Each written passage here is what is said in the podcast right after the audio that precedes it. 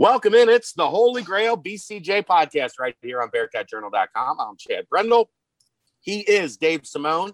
And we kick off the show this week with an old friend, somebody that used to, to run with the Bearcat Journal pack when he first made his move to Cincinnati. He has since become an international superstar at Pro Football Focus. My friend, Austin Gayle. What's up, my brother? Dude, so great to be on the podcast, man. I, I have missed hanging out with you guys. I've missed covering the UC Bearcats. It's been uh, it's been awesome at PFF, but there's definitely times where I miss covering the games and being there uh, at different. You missed the fun part. Like they were bad. I know. I know. I was there when they were bad. I, I, I Austin's fault. I might have been the curse. That's what I'm saying. As soon as you left, all of a sudden everything turned around. Dude, I knew. I remember when we were first at that practice in the bubble and Desmond Ridder was still playing behind. What was his name? I don't even remember the quarterback's name. Um, Hunter uh, Hayden Moore. Yeah, still playing behind Hayden Moore, and you're like, man, this kid might be good. And I was like, oh, let's see it. And then we finally got to see a kid out of Louisville, Desmond Ridder, showing up, man. He's been he's been awesome. I mean, there's some people in the in the 2022 draft community, people looking at Desmond Ridder as a guy to just watch for in the season. All right. I'm going to, Dave, Dave has loaded up on questions for you, Austin, and we've got you for about 20, 25 minutes. So I'm going to turn you over to Dave because Dave is our resident draft nerd. And two, my wife and kid are gone, and my dogs are losing their mind downstairs right now. So I've got to go check on that. Dave, you're in charge. All right. Sounds good. Uh, first things first, listen to the pod this morning combine or whatever you want to call it pro day winners and losers you gave a brief mention to James Wiggins. So just go in a little bit more on uh, James Wiggins as one of your guys' pro day winners. Yeah, I mean James Wiggins, the the safety for you at UC, is the guy that I think we knew. You know, he's a three-year Bruce Feldman's athlete, you know, freaks list guy. I mean, this guy is explosive. He's a bowling ball of dynamite in a lot of ways. The I think that the, the highlight I had was he didn't run the change of direction drills for a reason. I do think you see some stiffness to his game, some some you know lack of hip fluidity. I, I, really like him as a box player. I don't know if I'd want to play him at slot corner. I love him as a box player, playing safety, coming downhill, owning the box. You know, run, and being that kind of early down run player that you can be at safety, or um, asking him to kind of just be a full time box player. I don't even necessarily need to limit him to a safety position in the NFL. Love his athleticism, love his explosiveness, his speed, his straight line speed. I think I have again concerns with the hip fluidity concerns if you're going to ask him to play man coverage in the slot or something along those lines. But in a zone heavy scheme, playing him in the box and, and rotating him down, I think that could be a lot of fun for uh, James Wiggins in the NFL. I guess going off of that, where do you feel his best fits might be team wise? And where do you do you see this pro day elevating his draft status or more confirming what people thought? Because like I run all sorts of your guys uh, mock simulators which mm-hmm. is a fantastic platform. Uh, and I typically see him coming off end of fourth, fifth type range. Is that what you guys think, or could he, from his pro day, elevate himself up even higher than that?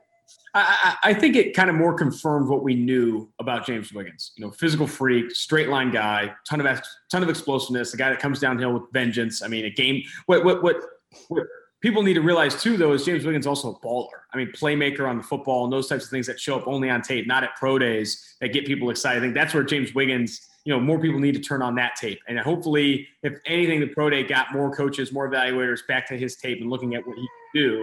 Um, I, I do think he's probably comfortably a day three player. I think round four, round five is where I start to feel comfortable taking him off the board just because he's kind of scheme limited. You know, you don't, again, you don't want him doing a ton of man coverage looks in the NFL. That's why teams that run a ton of single high, um, a ton of single high and ask their box safeties to be in the box all the time. I think like Gus Bradley in Las Vegas is an option. You know, what he wanted to do with his box safeties, what he's going to try to do with Johnathan Abram there in Las Vegas could be an option. I think uh, Seattle is an option. I think any of those teams that want to run a ton of cover three, a ton of single single high looks, because you don't want him deep back there. You know, you don't want him running two high looks and quarters coverage and those types of things, two man coverage. You want him in the box playing up close. I think there's only a handful of schemes that still run a ton of single high. I think um, you know Seattle, Las Vegas, um, maybe Atlanta. You know, with Keanu Neal, I think now out of Atlanta, I think there's opportunities there as well. That's one that I was going to mention too. So going with his running mate, then Darrick Forrest, who we talked about with James kind of pro day confirming, he blew me away from the standpoint of I don't see that type of speed when I watch his tape. Do you guys see kind of the same thing? And because his pro day was in all elements was just off the charts. Is he now more of a draftable player than before, or teams now going to go back and go, okay, we now have to check and see if this measures up with what we saw on tape? I mean, that that's a riser. I mean, when you see a pro day as fantastic as what Darrick Forrest did, that's insane. I think teams are going to go back to the tape, look what they see in Darrick Forrest. I think something to keep in mind. I remember Chad telling me this when I was first on the beat. You know, it's you know Darrick Forrest did not show up looking like that. You know, he's a guy that they completely transformed in the weight room, and I think you have to factor that in to his player evaluation. Like this is a very developmental player. He has become physically a completely different player at the collegiate level over the you know three or four years he's been there. And for that reason you're betting on that upward trajectory. You're betting on that arrow continuing to trend up for Darrick Forrest. So I do think that he's a riser for a lot of people. I think he's firmly solidified himself getting drafted. And I think the other thing there too is that go back and why why was he invited to the East West Shrine Bowl? Talk to some coaches and some evaluators that liked his tape there. I do I do think that Darrick Forrest comfortably a draftable player and a guy that immediately can transition to a special teams role and one with enough tools now, especially after that pro day you want to develop. What are his what are his fits? And you know, who are some teams that could be looking for to add a guy like him? When you have measurables like that, it's honestly like you're you're a ball of Play-Doh. You know, I want to play in the secondary. I, I, I might try him at outside corner, knowing it's a more valuable position. I might try him at deep safety. I think you have to get creative with his usage. And honestly, try and find a defensive back coach that can identify where he could probably you know best excel. I think I'm more thinking about outside corner versus free safety than I am like scheme fits necessarily. I do think that he's still a ball of clay, a very good one, and one that you know could be a lot of different things in the NFL, but one that is going to have to take a lot of coaching in the NFL and t- continued body development, all those types of things. I'd be less worried about scheme fit as much as I am positional fit at this point. He's a guy too that I feel like I mean, and a lot of the UC guys have been this way over the last several years, but like when he gets a chance to talk to the coaches, they are just gonna like somebody is gonna pull an Andy Reid or whatever and just be like, I have to have this guy just on my team, and we'll figure out how to how to work him in just because the way that he is a leader and kind of just jumped in when Luke got here and and has gone from there. You know how it is. Like coaches find out about certain guys and they're like, I just this this is a guy that I have to have in my team. Yeah, I mean the intangibles are going to help them out a ton too. And when teams obviously see him as a developmental player, like the number one thing obviously is do you have the tools to develop in the NFL? Are you a 85th, 90th percentile athlete? Two, do you have the means, the ability between the ears and the leadership qualities and the intangibles to actually act on that development? You know, you run into a ton of physical freaks. There are, you know, a ton of physical freaks in college football. Which ones can actually turn that ball of clay into legitimate production, legitimate polish in the NFL? And oftentimes, it's not it's not the freakiest guy. It's the guy most committed and most capable of taking feedback, implementing feedback, getting better on and off the field, committing to the weight room and those types of things. When you see a physical player like Darrick Forrest and you factor in those intangibles, again, I think there are going to be teams that are sprinting to get him on their football team. All right, so we hit on the two positives. Unfortunately, we have to hit on the negative, which was James Hudson. I was kind of blown away in the wrong way with some of the numbers because when I've watched him, he's always seemed like an athletic guy, uh, and he did not test that way. So, in the same sense that we talked about with Forrest, you know, teams are now because he was a riser throughout this year and at the Senior Bowl. So now, how do you juxtapose? That with his pro day, and I guess probably the biggest number that factors in for a guy like him is arm length. Like, does he now slot into guard? Is he just not a tackle prospect? It's tough, man. I, I really liked his tape this past year. I really liked his tape at the Senior Bowl expected him to test better. I think the first question I ask is what happened? You know, are these numbers that you saw off season and still tested at expectation? Did these fall well below expectation? How are you feeling that morning? Can we get some retesting going? Because like, you know, this guy was, you know, formerly a highly coveted recruit from Michigan, played defensive tackle, made that flip off with the tackle. You, you expected more explosiveness. And then you factor in the arm length as well. There's probably some reason to consider kicking him inside. Would I start him at tackle? Absolutely. But at this point, originally James Hudson was a raw, recent, you know, position change player with at least what you saw on tape. some athleticism, some explosiveness to buy into. And now you just don't see that at his pro day. Measurables come up a little bit short.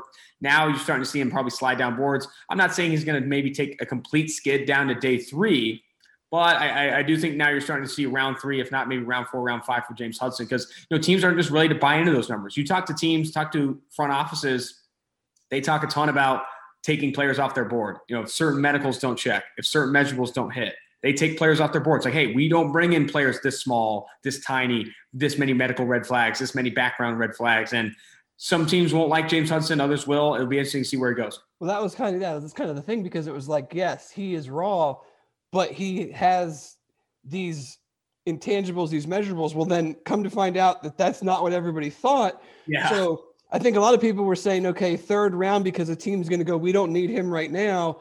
But he's so raw and he can do all these things that will take him. And now they're probably going, well, he doesn't actually have that toolbox of things that we thought he did, and he's raw. So do we see kind of a what has typically been a 70 to 90 pick range now fall, you know, into like you said, into the fourth, fifth round? You probably do. And again, I think you have to ask him that. You know, you have to ask him the question of, you know, we saw on tape, we thought, in our opinion, you were going to test better. Why? Is it know, because it, it, comes back to training, it comes back to offseason preparation, it comes back to you know what he was doing in preparation for that pro day. I think another player that's similar is like people like Paris Ford's tape at Pittsburgh, but if you run a four eight five and pl- try to play safety in the NFL, it's just not going to work. You know, like that, that, that this isn't going to happen. You ran a seven five three cone like that again. You, I don't care how good your tape was if you're that slow and that poor of an athlete from a change of direction perspective, teams are going to take you off your board. And some of that I think is on the agent. Maybe Paris Ford wasn't in a position to test that day. Same with another Pittsburgh player and Jaylen Twyman. I mean, Jaylen Twyman, 40 reps on the bench. You love to see that. But outside of that, some a, an eight second three cone, oh, five, four, 40 yard dash. I think, I, mean, Chad, I think Chad could throw that down right now. Chad's ready to run an eight second three cone. I could definitely. Like that's the thing with James is I got he, that. He put I got on that. like he put on a little bit of weight. He played this year around 305. He was 313. So it's not like he got up to 320 something, and he still only did low 20s in bench reps, which I always envision him as like a, a pretty strong physical guy. And he's doing the same number of reps as Forrest and Wiggins. So there's just a big discrepancy in what I thought I saw all year versus what he showed last week. I agree. No, I agree. And that discrepancy is going to hurt him. It's definitely going to hurt him. Okay. So, punters, UC has one. How do you go about even forecasting punters' draftability? I mean, PFF does grade every single player on every single play and punters and kickers are graded too. I honestly look at that and look at that data. I'm not watching punter tape. I'm sorry, my hands up. I'm not watching a ton of punter tape. That's like at- me. See, Chad, he doesn't watch punter tape. I don't chart plays when the threes are in in scrimmages. That's my break. Austin's break is punters and kickers. I, I have to I have to stand by that. I mean, I, we have a lot of really good data on punters and kickers. So you know, where what part of the what hash are you kicking from? We have the, the field goal post broken down by um, a, a, grid, where the ball's going in that grid. Like we have a lot of good data on kickers and punters, and it's such a it's such a controlled position.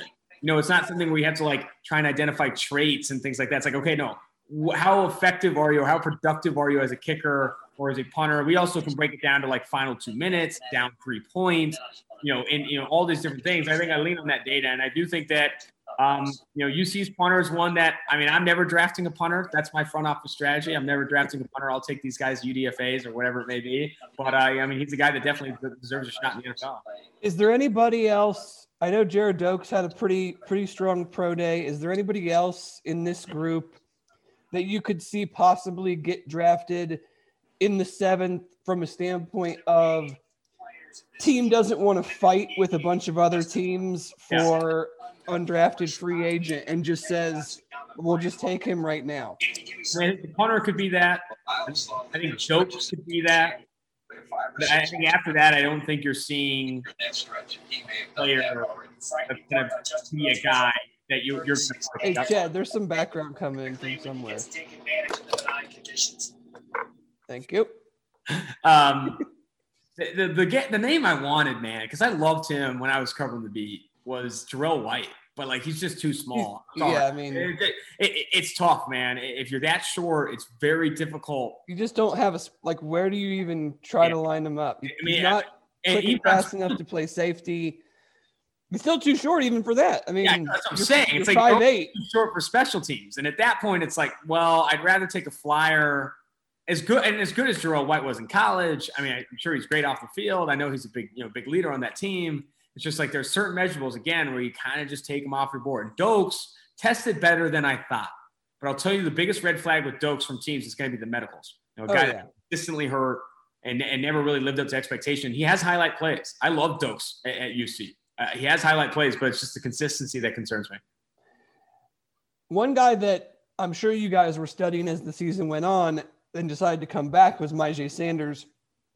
What did you think about him throughout the year? Kind of where you guys slotted him in from a defensive end standpoint, edge player, and then you know, obviously you're neck deep in this year's draft, but in any sort of idea of if he kind of builds off of what he did this year, could he be a first round guy? Myjai Sanders is my guy. I love Myjai Sanders. I liked him as a top top 80 type of player in this year's draft, and he's still very raw. But if he can add, here's the thing: Myjai Sanders has some tools, some traits that teams are going to really like. Let's let's let's let let's let rubber meet the road here. When you're playing in the AAC, you're playing in the American Athletic Conference. Let's go get some production. I want to see pass rush wins. I want to see pressures. I want to see sacks. If Myjai Sanders can go out and dominate, be the best edge defender in the American Athletic Conference with the tools and traits he has. I mean, you're talking about a top 50 player. I mean, he's, yeah, he's a he's, six, you know, six Austin, five, 260 pound guy. Well, Austin, what would you say if I told you that he played this past year at 230? That I mean doesn't surprise me in a lot of ways. I'm less scared of weight at edge than I am others, and I think there's obviously he still has more opportunity to grow. I mean, build up. Well, okay, so so he played as a sophomore at 250 or so, 255. Uh-huh.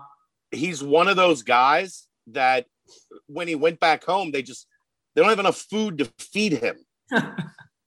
so when he when he came back, you know, he came back in that 2, 230, 235 range, and they were already ramping up to the season then. So they didn't really have the time mm-hmm. to put that weight back on him. At spring ball, he's been at about 255 and they can't block.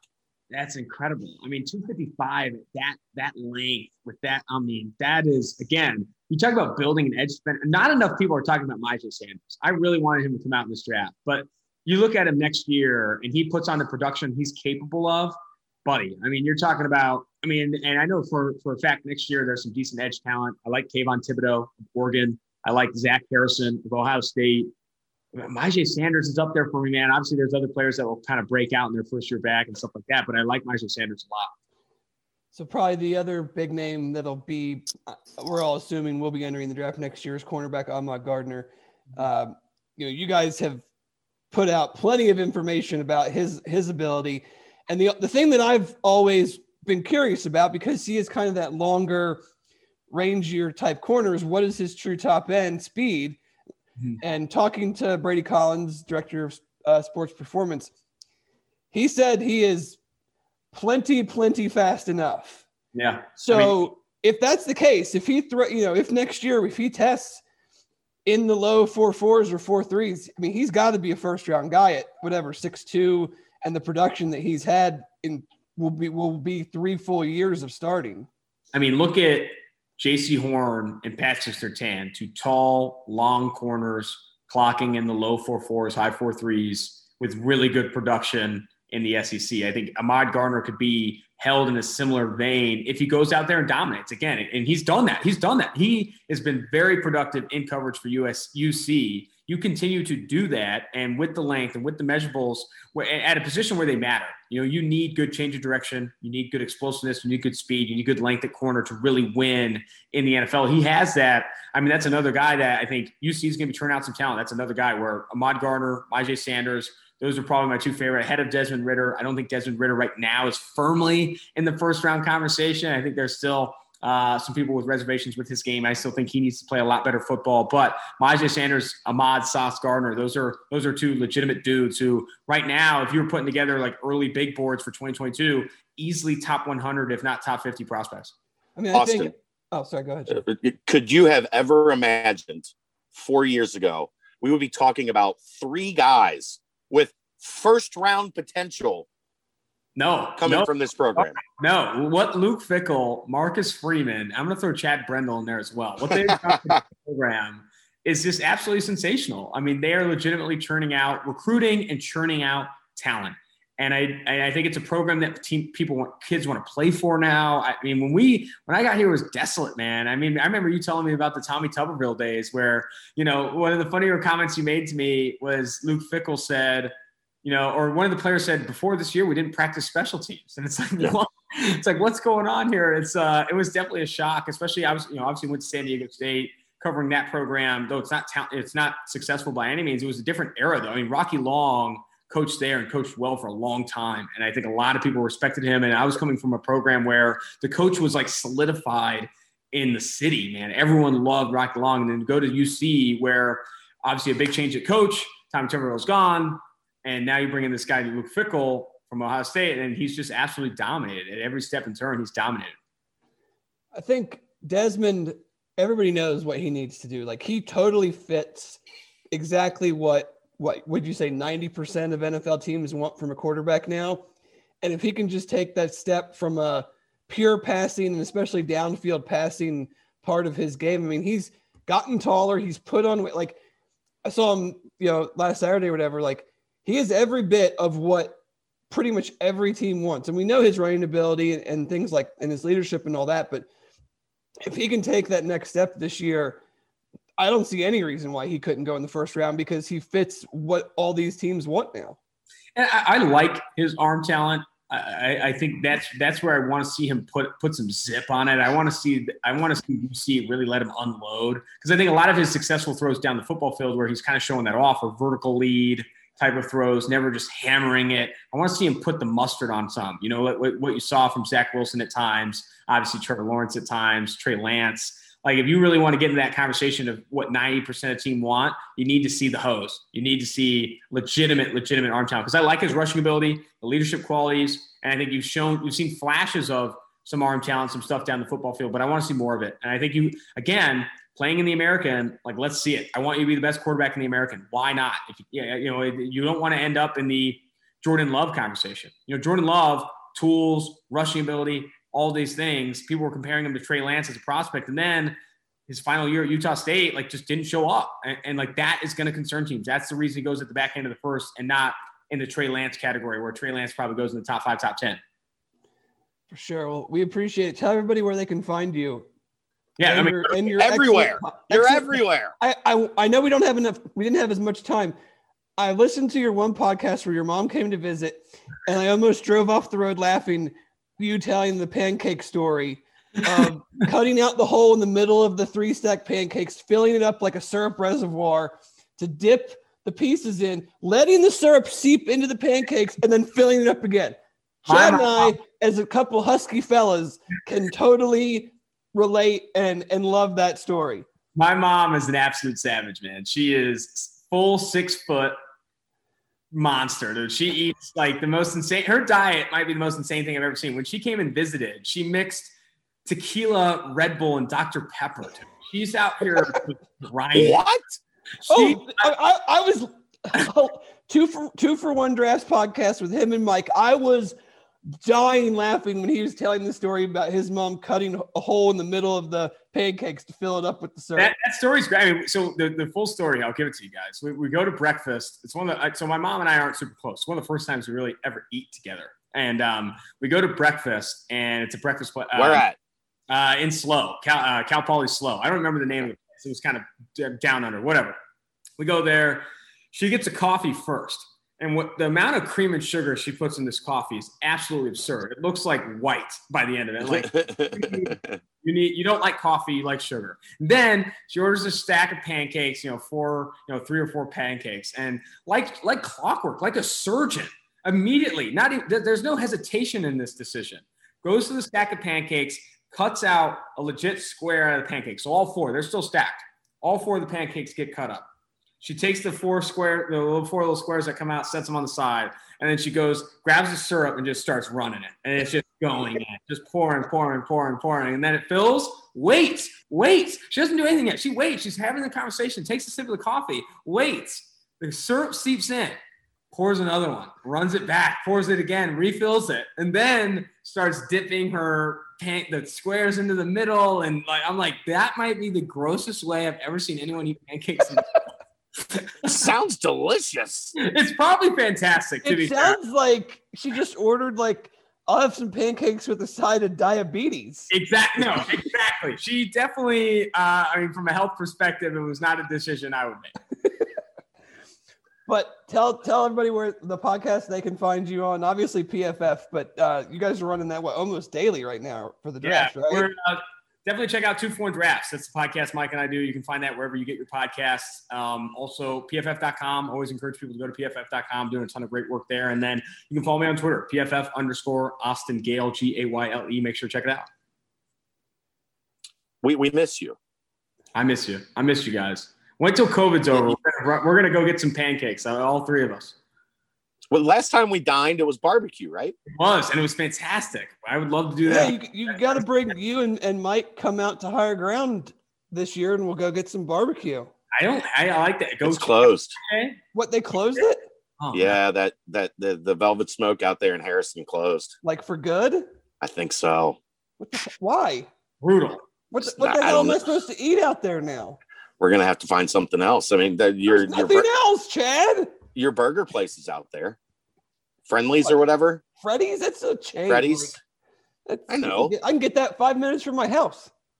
Yeah, the, there's no more Velvet Smoke Ugh. out at higher ground, so we're gonna have to find something else. But you guys do need absolutely to come check out higher ground. I, it, we'll it's ju- a plan. I would love to do that. Honestly, with Myjai Sanders out there, Mike Gardner, just check it out. I think that would be sweet to see.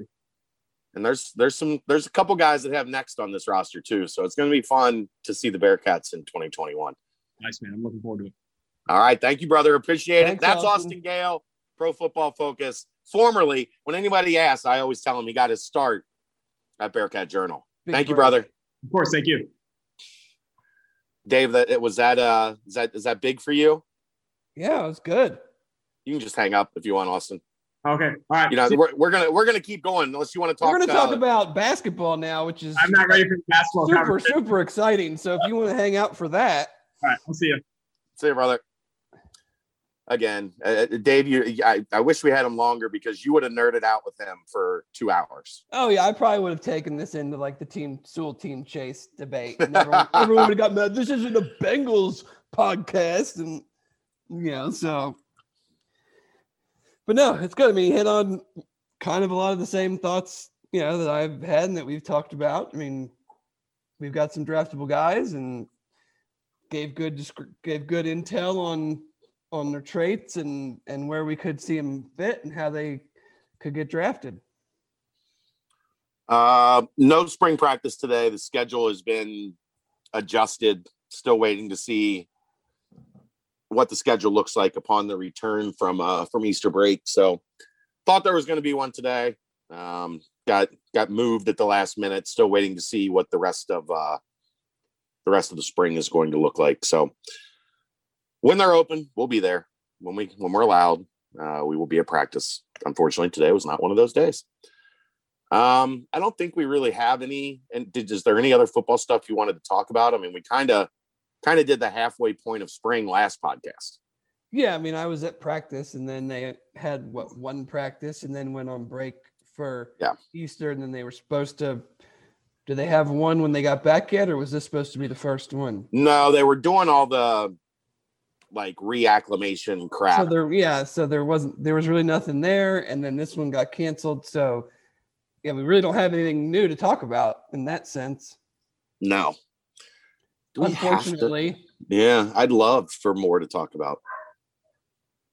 My dog, this is gonna like this is gonna be the problem. we should we should have done a, a we should have done a mailbag because neither of us really want to talk about what we have to talk about next. So yeah, I mean, we don't really have any choice, unfortunately. Um, still no conclusion on the basketball saga. all right, well that's all right. We're done then. The, I, I have spoken to some folks today that that are of the belief we could hear something tomorrow. Uh, I am not fully in that camp yet. I think it is possible. I also think it is equally, if not more possible, that this goes into next week. Um, if this goes like I know, you know, people have uh, taken exception at times to my stance on this thing. If this goes into to week five, it's a gross miscalculation of of the entire situation. That's the only way I can look at it. What's there to take exception to? I don't. That I'm being too hard on John Cunningham, I guess, which I've been hard on John Brannen We're we're. ho- because I don't think anybody has handled this well. How could you not be? How could you not look at this objectively and be like, yeah, this is a mess on all fronts.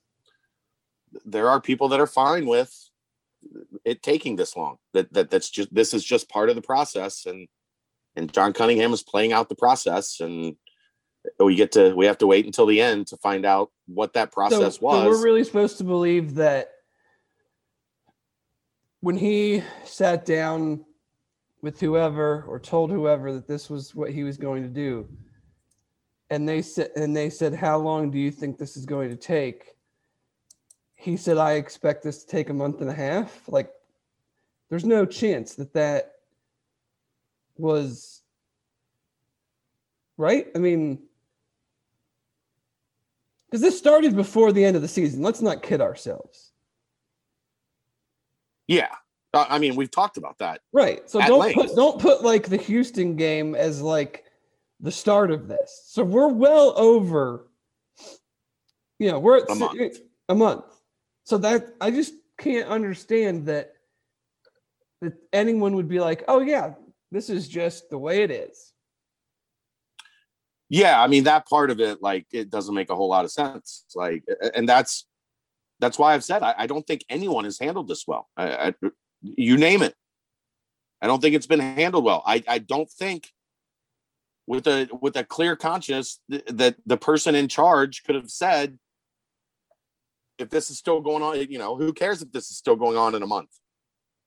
Month and a half like we're we're where we want to be this, this is this was the plan if this was the plan and you were okay with it, ever consider that it was a really freaking bad plan? Like, is anybody going to talk about that? Are we going to have that discussion at all? I mean, you want me to have that discussion? I could have told you that. I know uh, we're on the same page on this. Like, the, the, the that's kind of the hard part of doing a podcast format on this. Is I think we're both look. John screwed up. We Didn't handle the situation you- well. do you want to take the Skip Bayless role, or do you want me to just pretend that I'm outraged by something? No, I don't. That That I'm not outraged by, because I, I mean, I could That's the- that. yeah, but it's not like it- it's not authentic. I, I it doesn't No, do us any good. Um, People know how I feel. I know. I, I just you can't possibly have thought. Yeah, it sounds pretty bad out there. I think that's why my dogs are going nuts downstairs. That and mommy's not here to comfort them, and daddy's busy doing a podcast, so they're not happy with me. But I don't know. It's it's just infuriating. It, it just it sucks so bad to see the basketball program just twisting in the wind with no end in sight. That's the thing to me is like I know everybody is not everybody. A lot of people are just very anxious for this to be over because they feel every day that it goes on we get we dig and dig and dig, which is somewhat true. But at the same time, if we're being realistic, when a move is made, and I'm not saying all of it can be wiped away, but if the right hire is made, they can move out of this pretty quickly.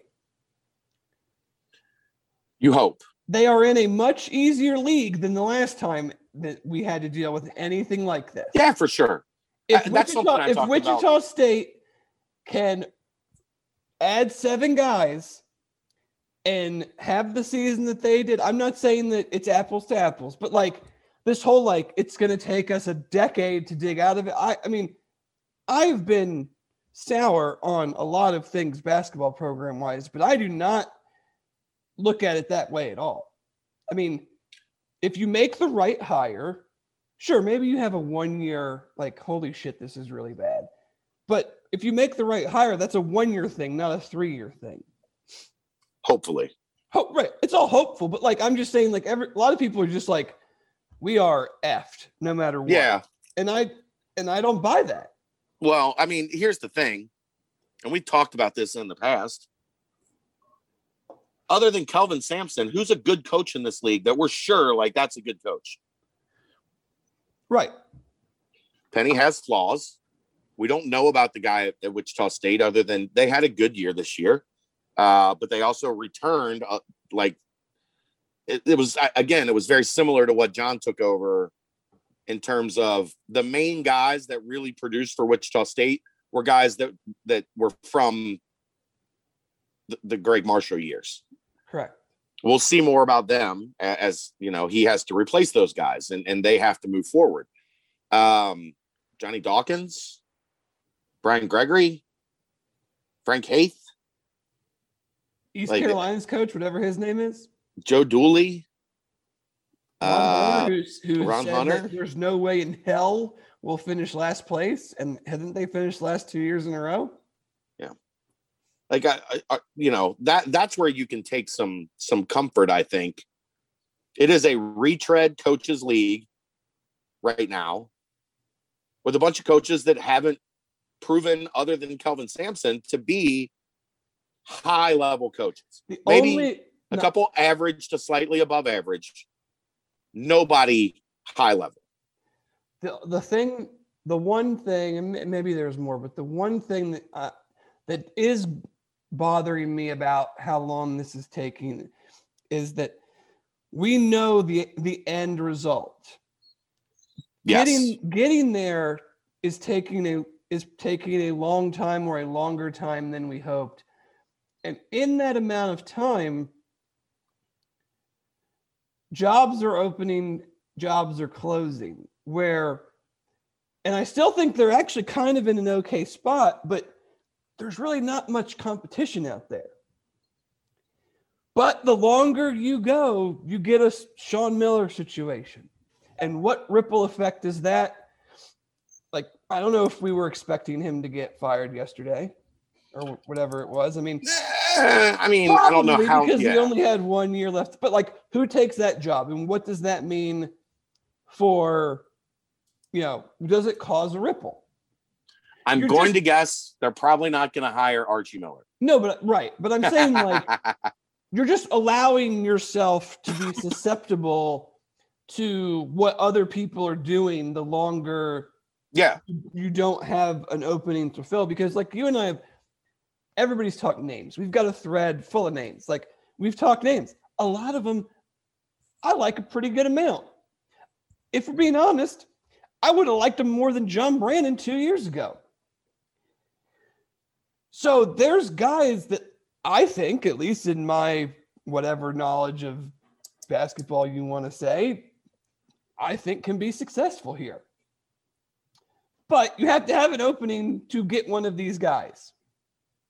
And the longer this goes, maybe some of those guys are like, nah, you know what? It's now May. By the time I get in there, you know, or it's the it's the end of April. By the time I get in there, it's mid-May. And this market, yeah, there's a ton of transfers, but it's going to be totally picked over by the guys that I think I can play at this level. So I'm just going to chill out here for another year.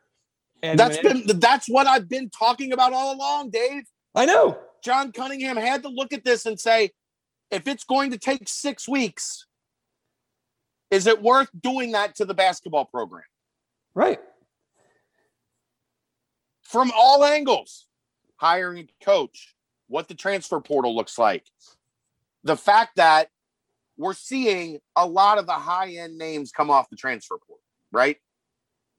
You mean like the number one kid going to Memphis? Yeah, something like that. We're seeing the high end names come off the transfer portal. There are still a lot of Power Five names left in the transfer portal. Yes. What's the baggage on some of those guys? I know of a high end name in the transfer portal that the reason he was in the transfer portal is he got caught banging one of his teammates' girlfriends on a team that struggled with locker room issues, are, are you bringing that guy in? Probably not. So you're getting into the guys that are going to be left by mid to late April are guys that are left for a reason. You're getting into the Randy Edsall stereotype of you're in the transfer portal for a reason, which is not fair at all. But if you get into late April and May, all the ones It- that everybody wants will have already picked their schools. There's a lot of quality in the transfer portal. If you've been in the transfer portal for a month and nobody has bit, guess what? Problem's probably you. So he's just taking such a dangerous road with this basketball program. It's like I said on Mo today. I was talking to somebody in the in the university world, pretty high up, who said, "Look, I know the, the, the school is all in on football, but football has been a factor at the University of Cincinnati for 15 years." I would push back on that comment of that they're all in on football, but that's for another day. They're as all in on football as they can be. I don't know. I don't. Are you fighting this battle if you're really that all in on football?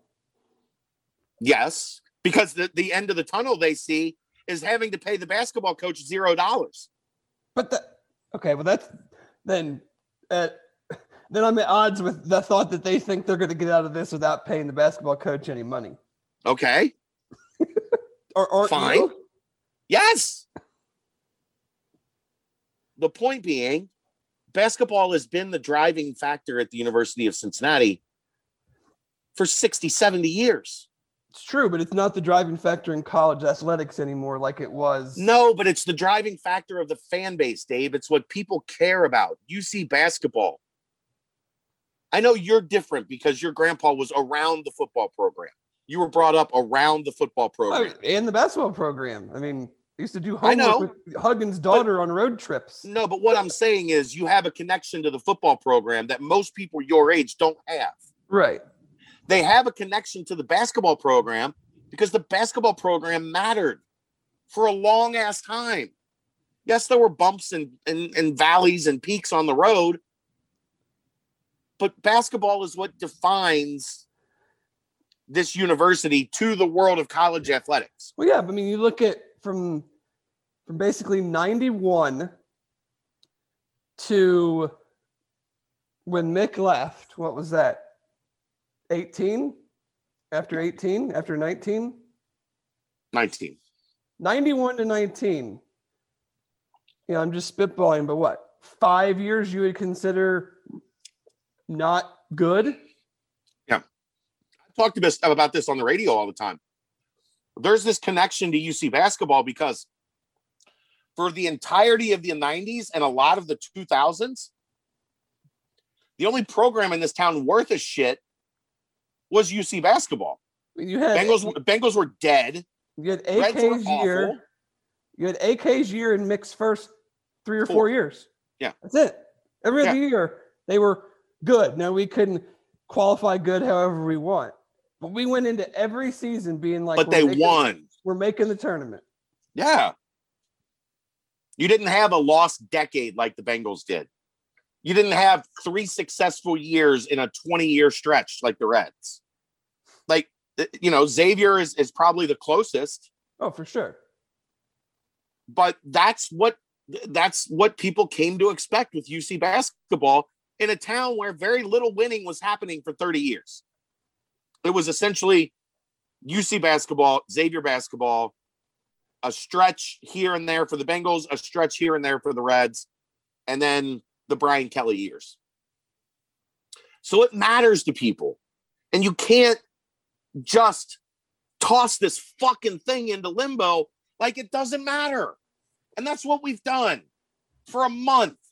This program has been beep, beep.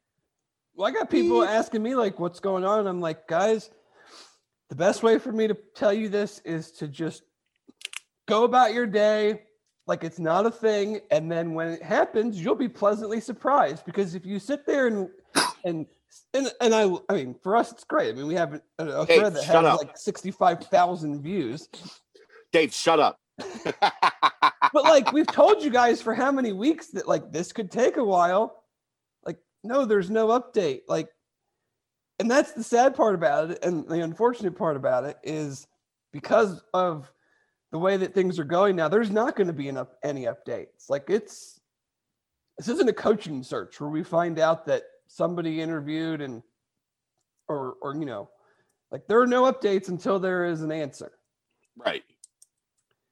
So, you know, if it's eating you up, I would just say take a break and be pleasantly surprised when something happens. Because I mean, I don't think it's going to get this long now at this point. If you're starting to hear that maybe tomorrow, maybe next week, but like it wasn't that long ago that we were here in May. I mean, I'm not ruling that out. I think a lot of people right now are just guessing and hoping they're right. Right. I'm trying to be realistic of like, hey, this could be a while. And I had someone yeah. be like, I, ho- I hope you're joking. I'm like, not even a little. I wish we were joking. Because like I, I just would, don't want to. I don't want people to think that like we're not giving them info or we're not, you know, we're being real. Like if they keep butting heads, if UC keeps being hell bent on, we're giving you zero dollars, and Coach Brannen and Tom Mars side is hell bent on saying we're we want it all there's no resolution anytime soon then. No. So, well, the only resolution would be firing him for cause. Once you fire him for cause, you can go on with with hiring a new basketball coach. That's and and we have kind of talked about this. I don't know if we've talked about it on the podcast or not. And you bring up good points about like you better be buttoned up, blah blah, you know, all of that. I've said they should have done that two weeks ago and just figured it out then. Yeah, but I, am telling you, if you go into a court of law, but they didn't have anything with, two weeks ago, they're not going to have anything now. So what's the difference? We don't know that. We don't know that. But if you assume I, I mean, that, we assume that. But my thinking is, if they had something that they thought was ironclad, they would have fired him by now. You you would hope so. Right. That's what I'm saying. You so would like, hope so. So if you didn't have it two weeks ago and you don't have it now, you're not getting it in another two weeks. So quit quit whatever this is that you're doing, make the move, get the new guy. And if it takes two years, then it takes two years. But what, you're just going to keep this in limbo until until one of these sides bends, right? Like, because that's not happening. Like, if UC's come this far, I can't imagine tomorrow they're going to go. Okay, we've been telling you we were going to give you zero dollars, but now we'll give you three point five million. And I can't imagine John's side going up until today, going, we want all of the money. And then tomorrow going, okay, we know you've been telling us that you're not going to give us any money, but we'll take 3.5 million. Like, I'm just throwing that number out there. Like, that's not realistic. Right. Neither of those sides is going to do that. So we're just going to keep doing this stare down. So UC should just fire his ass and deal with the consequences because you should have done it two or three weeks ago. If you, if you felt that convicted that he shouldn't be your basketball coach, then make him not your basketball coach. Quit screwing over your program. I mean, I think ultimately that's that's the that's the the the, the definitive statement right there. But when they do that in a couple weeks, we're all going to go, "What the fuck did you not do this for a month ago?" And you just screwed you screwed yourself. Yeah, unless you got to hire ready the next day. And then how much heat are you going to take for having a hire ready the next day? See, that's the other thing. I wouldn't care, but I would have also done this, you know, I'm, I don't care. Like, I guess I just, you know, clearly John Cunningham's mind and mine do not work the same. He is much smarter than me. He is a athletic director at a major university. I am not and never will be. But like, I just don't I don't see the the process here and how you feel good about the result when when you have that press conference saying or that statement saying that we have relieved John Brannen of his duties and am now just and, and are now conducting a nationwide search for his replacement. Whenever that day is how do you feel good about where your program is putting that statement out based on everything that has happened I don't know how you could. I don't know how you could feel good about it. Straight up. and Like- they might make a great hire and the the pain you know the you know the labor pains might not last very long but we're not anywhere near that point yet so if you're thinking that that's going to happen you're just hoping in one hand and you know what and in the other and seeing which one fills up faster I don't, I don't, I don't want to, you know what, in the other. most people only, I've only known one guy that has ever done that. You know, know why he did it? i don't really want to know why he did it Oh, it's bad. but that's why i don't want to know because i figure if you're doing that it's not for like a good reason So he was a, a DJ. nope, at a nope, we're going to just skip on to that No, I'm telling this story.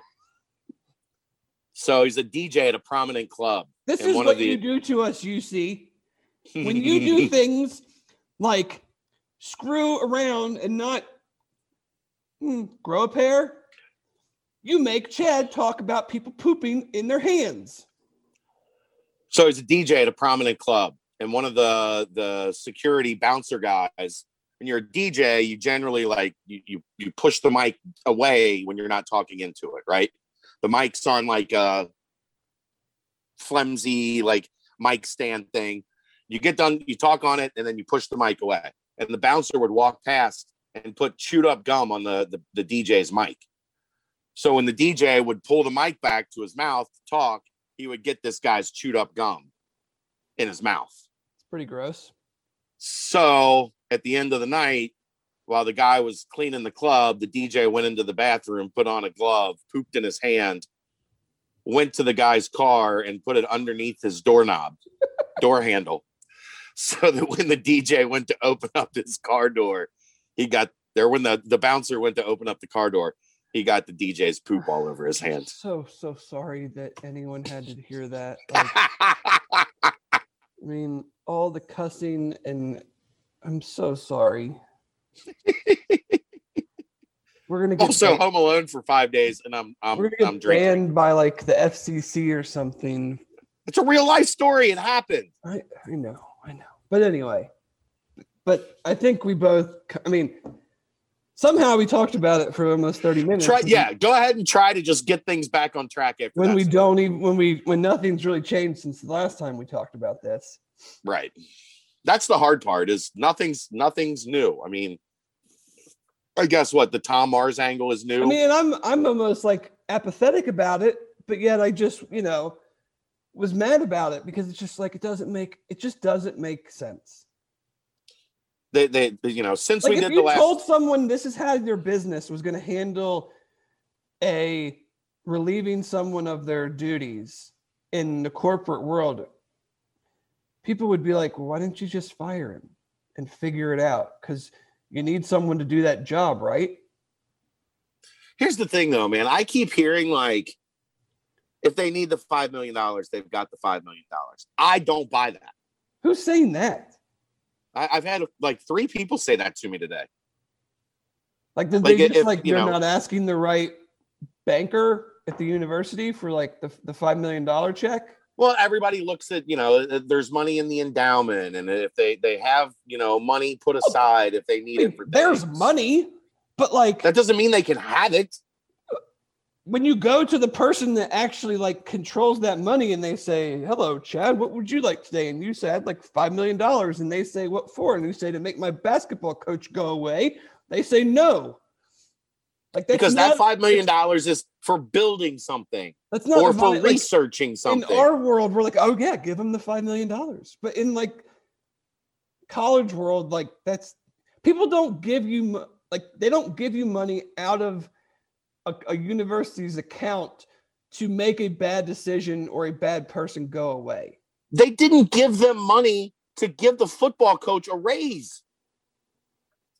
They had to go out and raise that through through through donors, private private funding. Fund, uh, Like if, I, if, private I'm, funding. if I'm that person, I'm going. It's not my fault that the last guy that was here hired him.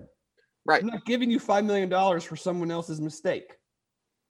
They've got it. They've got it somewhere. They'll, you know, they'll, it's in the couch cushions. Check the couch yes. cushions. It's in yes. there. The school, the school getting seven million dollars a year from their television contract just has five million bucks floating around to make a guy yeah, think, go away. Think of it like that. That's what eighty percent of your tele your yearly television contract you're going to spend to make John Brannen go away. Really, really. Or just somebody somebody's going to give it to you. This ain't this ain't IU with double digit billion dollar donors. Ain't how this works. It's just not. They, they don't have the money just laying around to make John Brannen go away. That's why they're trying to fire him for cause. If they had the money, They he'd have been gone like, three weeks ago. like, here's the money. Go the fuck Get away. out. Pack your shit and get out. And John Brannen would have been like, "Thank you for my five point two five million dollars. Hopefully, we'll never see each other again." Yeah. I, I don't know. I don't really have anything else on it. no, I don't I, know. I mean, I mean, I just want it to be resolved so that they can try to salvage whatever is left to be salvaged. And and the other thing too that is you know that is killing me is like the whole athletic department now is like frozen because of this. Like you don't hear shit about the spring game. That's next week. Yeah.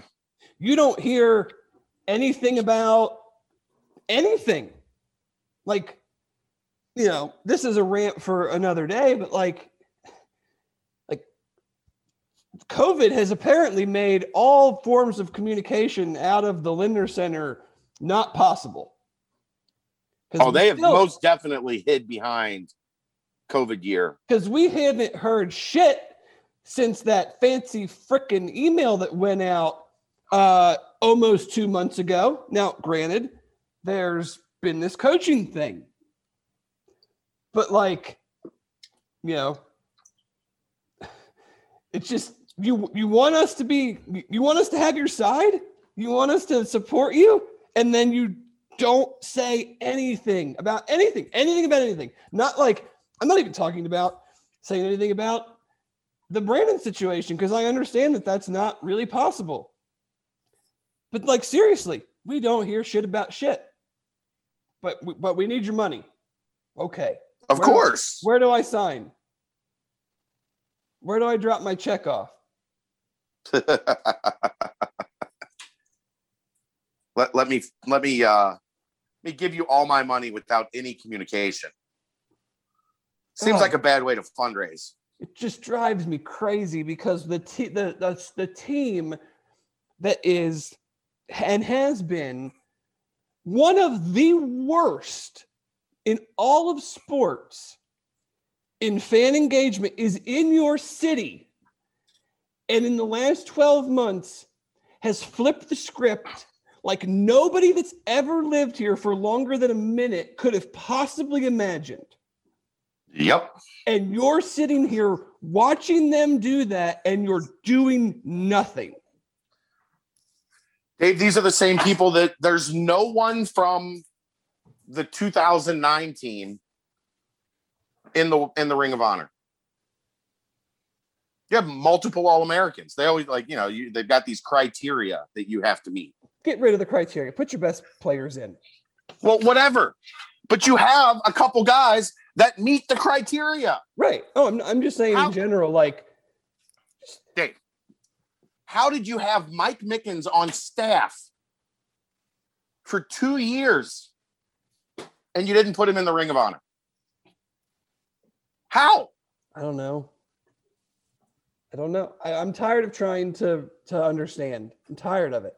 Like the other team is now one of the most engaged, most clicked, most viewed NFL teams in the entire league. And they did that in because they drafted one guy. Yep. And, And they, they did get somebody in charge But that's what I'm saying. of like new media. Look what can happen if you just try. That's all. I think that's all the people actually are asking for. Just make an effort, man. Like, make an effort. Dave, you're coming off of Oh, don't get me started on, arguably on the time that is the time and dollars that have been wasted not taking advantage of the last two years of the football program. Don't e- don't even start with me on that. I could go for another hour on that subject alone. So I'm not allowed to say you're coming off of potentially the greatest season in program history and going into a season with a better roster and you're not capitalizing on it at all. The recruiting department put out a tweet today talking about the last three years, they're 31 and 6. That is better than 99% of teams in the country. What do we hear about that from the university? Nothing. Nothing. I don't You hear about it from the football program. I don't hear anything. I don't hear I don't hear radio commercials. I don't hear TV commercials. I don't hear things for season tickets. I don't hear things about the spring game. I don't hear things about how many guys we got in the NFL. I don't hear things about uh, new season ticket holders can can do a tour of the Lindner Center or of the suites because maybe you might want to fucking buy one. I don't hear shit about anything. And don't give me this COVID crap because not ev- so every other school has just stopped re- reaching out to their fans because of COVID. They they all lost money, guys. Every damn one of them. You know what you can do, Dave? If, if you can't give people a real tour of the, the suites, you can do a virtual tour. Chad, there's I mean you can, just- but you can make people feel engaged, and they don't do it. Ugh, I didn't want to talk about this tonight. I didn't want to. Okay, we can stop. We no, can stop. but no, because it just it just bothers me. Like it'd be one thing if you're like, man, our athletic department is freaking all our teams suck, and we don't have anything. Right. To, we don't have anything to bang our chest about. We don't have anything to brag about. We, I mean, we're we're struggling, but it's like the exact opposite. Up until this year, your basketball team, even with Coach Brannen, was in line to go to the tournament. You won the conference tournament. Your baseball team went to the the uh, College World Series for the first time ever. Your football team is 31 and 6 in their last 3 years. Your volleyball team went to the went to the Sweet 16 of the NCAA tournament. What I guess would have been not this past year that just Two- happened. two years ago, Two yeah. years ago. I mean, is like at a school at UC's level, is there anybody doing more? Your golf team had a golfer that went to, I think the was it the final four of the United States Amateur. Yep. Like, what are we doing? What are we doing? It's supposed to just sell itself, Dave. It's supposed to sell itself. But you want people to give you five million dollars to make someone else's bad decision go away. Yes. Okay. Okay. It's about Dave, it's about compliance. That's what's that's but what's you'd also have to ask days. people for money for the for them to give it to you too, and that's another issue in and of itself. Because I know several people that have within the last five years uh, donated at least five figures at one time, mm, you know, maybe more, and have never heard a word from anybody there ever again. Yeah. Yeah. So if you want people to give you money to buy out John Brannen, you at least the first step is you at least got to ask for it. If you, You want, think if you want to build a damn locker room that you just cut in half, you might want to ask some people for the money. And I know the whole like, oh, we raised eighty percent of it silently because you don't want to announce something and then not be able to follow through. Well, you cut it from eight to four, and you still didn't announce anything, so you didn't have four to begin with. right. if you cut it from eight I mean, to I'm 4 not good at you math should have just at been all. able I, you- I- you should have just been able to, to, To to do do, do, do, the damn project. The, the- Yeah. the- the announcement should have been we're cutting this from eight to four because COVID hurt us, but we have the four. So we're just going to do what $4 million can get us. And we all would have been like, hey, that's awesome. A $4 million locker room is better than one that hasn't been touched since 1990, whatever. Wow. 2006. Okay. 2006. Still, that's 15 years ago. Before my daughter was born. You know what has happened in athletic uh, facilities Yeah. in 15 years? Quite a bit. Quite a bit. So you didn't have anywhere near four. Or else, if you had the 70, 80% silent, you would have then gone, okay, public, here's your chance to help us out to get to four. But this, I, I heard from a donor, and I won't I won't say who, but I, I know from what I was told, this donor uh, contributed significantly in the early stages of the locker room project when it was, you know, the full scale locker room project.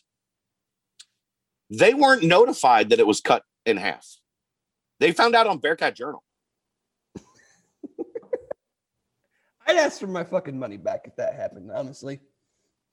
Like if I gave Yeah. you a hundred, hundred and fifty, two hundred thousand dollars, maybe more, and I found out from a message board that you cut the, the money, the project that I donated to in half, I'd want my money back.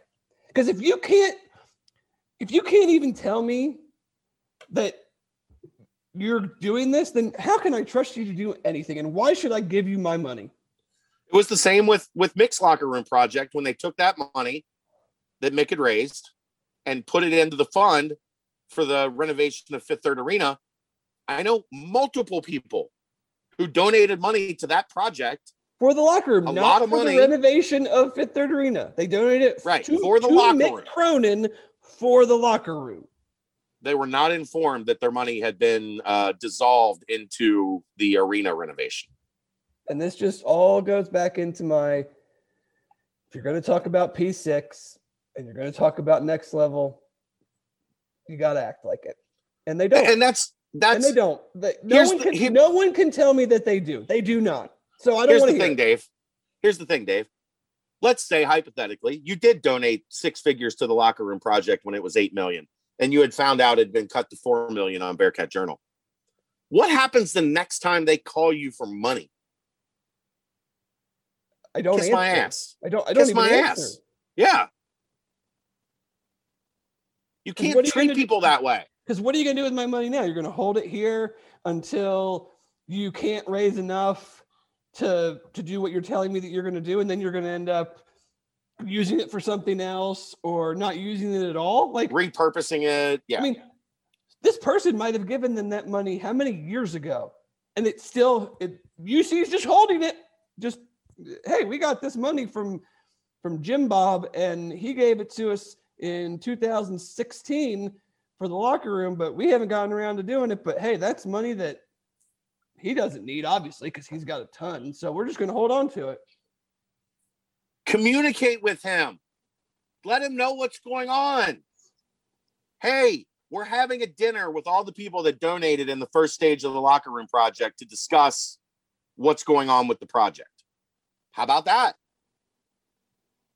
We're having a zoom call with the people that donated to the locker room project to discuss what's going on with the locker room project. How about that?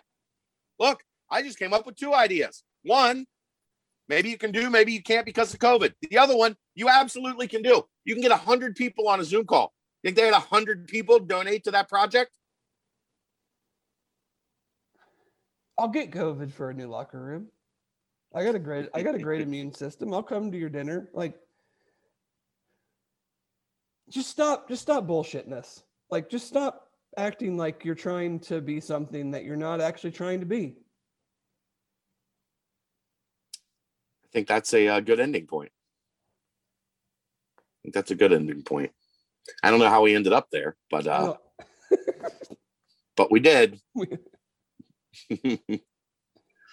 I always know that's a if I need an extra 10 minutes on a podcast, I know that's a button I can push.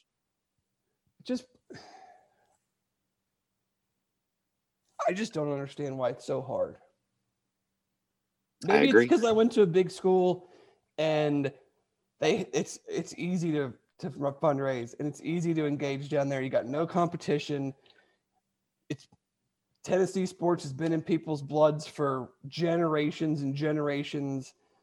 And no matter how good or bad they are, they're still that thing that people look at and go, you know, I want to be a part of that. And and they had an AD that didn't even really fundraise when a few years after I was in school and they they brought in thirty million dollars. Dave, that goes back to though what I talked about with the basketball program. You have people that have been invested in this basketball program for 50, 60, 70 years, Yeah, they're my my family members. right? And and and you don't engage them, you don't build a long-term relationship with them and we are looking at twice now in 15 years that you have just completely shit on them it's a bad way to do business it's a bad fucking way to do business It is because we're not at like I don't think anything that we've that any of our points of of criticism or the things that we ask very rarely do any of them really cost money. Like I'm not saying like spend a bunch of dollars to engage your fans. Like because we understand that they don't have a massive budget for those type of things. But like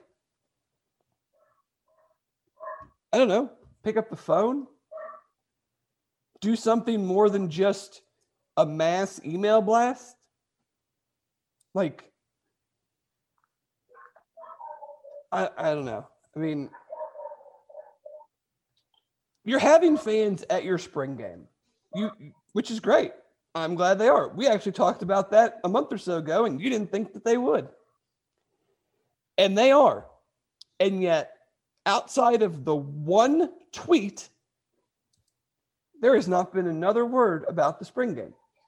There's not been anything about, hey, if you're not a season ticket holder, you can come and tour the seats. You can come tour the the the boxes. Uh, if you sign up for season tickets at the spring game, you will get this. I don't know, man. I, I don't know. It's you saw us kick the shit out of literally everybody we played last year except for Georgia. How about you become a season ticket holder? That would be fun, wouldn't it? Here's where you can sit. Here's why it's a better deal than the Bengals or the Reds or Xavier basketball or Kentucky football. Like, brag, puff your chest out, put out a press release. Kentucky's a hundred miles away. They suck, and they charge you out the ass for season tickets. You can come here and watch a good team, and you can go for ninety nine dollars. Like, why are we afraid to brag about being good at stuff? maybe take the guy you hired to be in charge of fan engagement and get him on the radio. Get him on podcasts. Get him on outlets that connect with your fan base. I, I heard elizabeth blackburn on with lance today or on with mo today. Funny how that works. Do something. People want to talk about it. They were on every every time slot, almost every time slot, partly because the Reds were off today. Of course From that's th- great fucking planning dave right from three to six, and then from seven to, to ten or whatever, six to nine.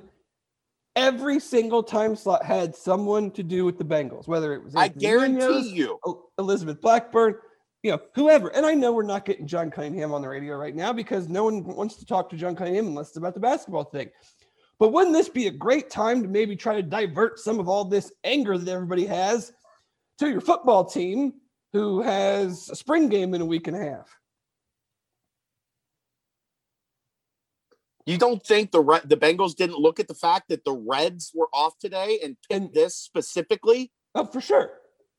as a day to do this? Well, guess what? I guess what? I don't know the Reds schedule, but I'm willing to bet next Monday they don't play. Or no, not next Monday. The 19th. Here's a little sneak peek for you. I'm willing to bet they don't play. Okay. Spring game's going to be over by then. Yeah, but you know what? You know what's happening on the 19th? That I'm pretty sure is happening. Bengals What? uniform reveal. Makes sense. So if the Reds are, I don't know, I don't follow the Reds.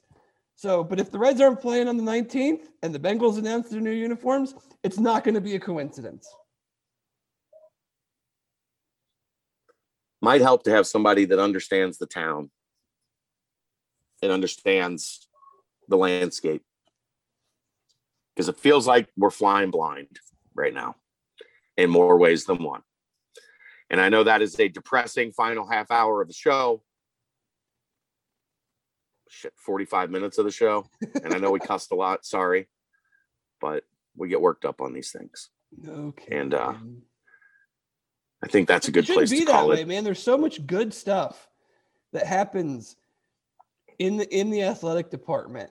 The players, the coaches, the success that these that a lot of these guys and girls. Oh, guess what, Chad? What? No game on the 19th. Yep. But there's so much good that's that's happened even in the last just go back 5 years. A lot almost every sport has had some level of, of major major success in the last 5 years. So it's it's not like this is UConn or Tulsa or, or some Sunbelt program. I mean, this is this is a program that I guarantee you, if you asked every single Power Five conference, you can get rid of somebody and add somebody. UC would be at the tip of every single power conference's tongue. And yet, we don't hear about the successes and about the programs in our own freaking town. Pretty annoying, isn't it? it's very annoying. You know, I used to be like, oh, it's no big deal. Like when you go into certain stores and it's like, oh, there's a bunch of Ohio State stuff in Cincinnati and there's Bengal stuff and there's red stuff and there's no UC stuff. I'm like, I was just like, oh, it's no big deal, whatever. But at some point, you're just like, they just don't care. Like, they don't care about expanding the fan base. They don't care about engaging with their fans because if they cared, they wouldn't just. Con- and this isn't a this administration thing. This is a UC thing. This is this has happened long before John Cunningham's been around. Yeah, this is a, a that dates back to what the beginning of time. But right now is the height of social media, the height of the height of the sport. You know, you talked about basketball being, you know, the bellwether, and I agree. But like right now, no, college football has never been more popular than it is right now. Never and you've got a been- seat. You've got a never. seat at the table. never been more popular than it is right now. A legit seat at the table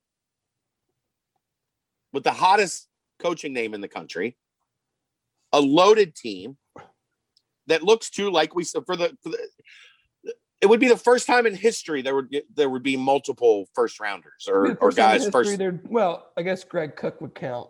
yeah So not first time in a first rounder, but like, is he the only one? maybe And that I think so the Bengals started in 1969, and so he would have been in the what early Nice. 70s. Yeah. So I mean, 40 years, 50 years. You might have two. You we talked about on the last podcast. You might have eight to ten guys drafted.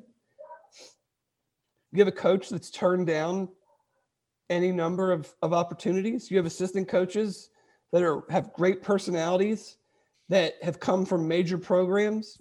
Nobody knows anything about them.